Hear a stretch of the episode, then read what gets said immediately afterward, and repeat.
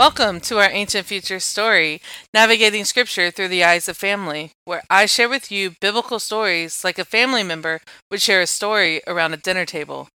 As children of God, we are a part of God's family, and His family story has a lot of history. Each week, we will take one story and talk about it the cultural, historical, geographical, and sociological impacts. We will be looking at these stories from the perspective of our ancestors through the lens of ancient times in hopes of learning more about our family. This is our ancient future story.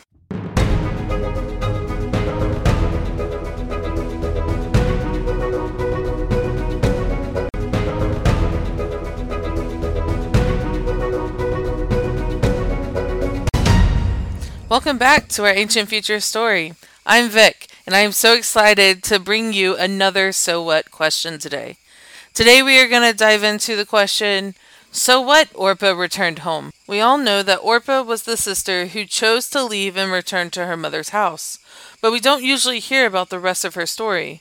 Whatever happened to her after she returns home? She is not mentioned in the rest of the book of Ruth, and as a result, we typically drop her from the narrative. However, Orpah didn't disappear from history. She didn't even disappear from the story of God's family.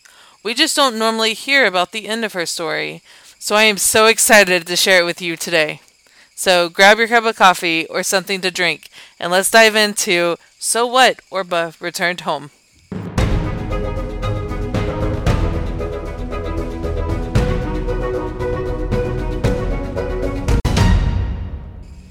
Naomi urges Orpah and Ruth to return to their mother's house. Orpah gives her a giant hug, kisses her on the cheek, and leaves Ruth and Naomi and returns to her mother's house, just as Naomi instructed. Remember, her dad was King Eglon, and so, as a former princess, now widowed, returns home to her mother's house. There are actually many rabbi teachings about her engaging in scandalous acts, but there is not much agreement upon this.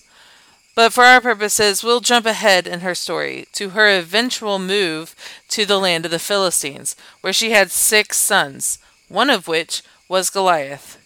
Yes, that Goliath. Of David and Goliath? So let's think about this for a moment. Ruth moved with Naomi to, and was redeemed by Boaz, had Obed, who had Jesse, who had David. While Orpah returned to her mother's home, moved to the land of the Philistines, had Goliath, only to have these two descendants face off in an infamous battle for all to see. In this battle, we see again the line of Jesus prevail. In fact, according to 2 Samuel 21, David and his army struck down all six of Orpah's children, and eventually Orpah also died by the hand of David's army. So, back to our original question so what Orpah returned home? Why do we care? Off the bat, we see the obvious differentiation between Ruth and her decisions and Orpah and her decisions. Ruth chose to give up everything her royal lineage, her gods, her family, all to move with Naomi because she believed Yahweh. But Orpah refused to give all that up. Now, I'm not sure if Orpah believed that her life would go on as a disgraced princess or not, but we get this idea that even generations later, these two sides are still battling it out.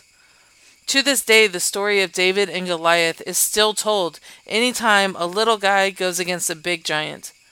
Orpah's decisions to move home may have been logical at the time, but ultimately, hundreds of generations later, she is the one that missed the blessing.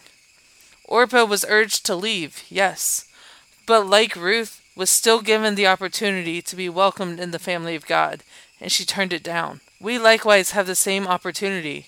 We can be a part of the family of God by surrendering to Yahweh, or we can go on living our lives however we want and miss the blessing that God wants to give us. Orpah's life comes to a tragic end on the battlefield, her legacy lost in the remains of history. But Ruth's legacy lives on. She lives a full and complete life as far as the history books are concerned, and is named the great grandmother of King David, and listed of only one of four women in the lineage of Jesus, all because she chose to give up her life in Moab to follow Yahweh. I think Orpah's life is a warning to us. She chose to move home because that was logical, that made sense. But God's blessing often doesn't come through logic. They often come through stepping into faith. Even if it sounds absolutely ridiculous, God is going to come through and we will get the blessing He is offering us if we choose to accept it.